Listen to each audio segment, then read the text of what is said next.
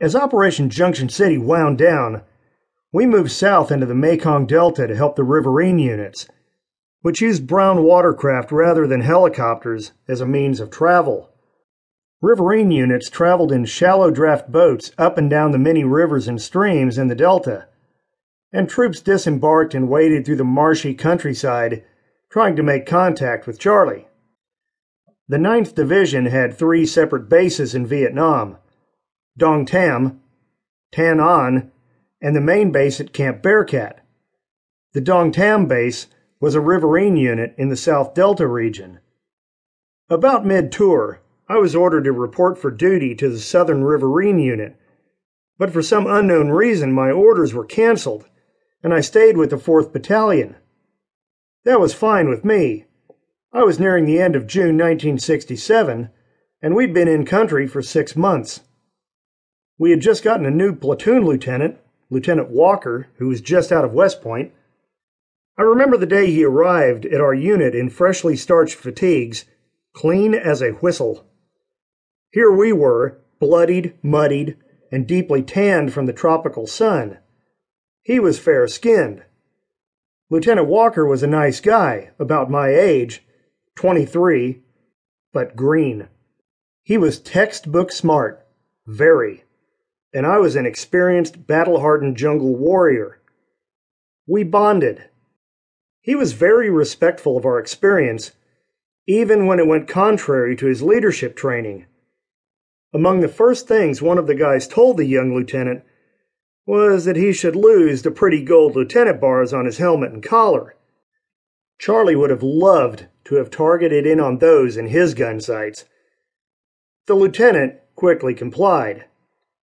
Lieutenant Walker listened to his men, respected their wisdom, and set about learning how a real war was fought. A few days after he joined us, I was called to the CP, or command post.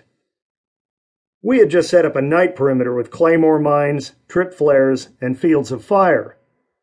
A call to the CP usually meant either a recon patrol or a night ambush. I was hoping for the former. The lieutenant told me he had a mission for me. We need to secure a landing zone for a new artillery base to be established some 9,000 meters, it's about five miles, from this location. The Spearhead contingent will be helicoptered in at 0530 hours followed at 0600 by an airlift of 88s and 105s. You're to take your squad, avoid all contact, and reach the LZ by 0500 and secure it. There will be no available artillery cover. You will have a radioman so you can communicate with the incoming choppers, but there is to be no other radio contact. Get your guys ready. We'll alert the line that there's an outbound unit, and you will leave through Delta Sector. Second and first squads will take over your vacated positions. Any questions? No, sir. Okay, here's a map and the LZ location. This is a critical mission. Good luck. Now move them out. 9,000 meters is a long walk, even in daylight hours. On flat level terrain with fully loaded gear, it would be a push.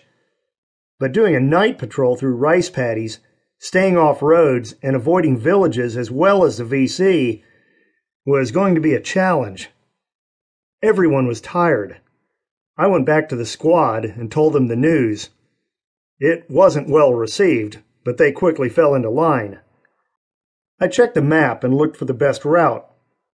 With gear secure, radio ready, and map in hand, we started out through the cleared field of fire opening in the perimeter.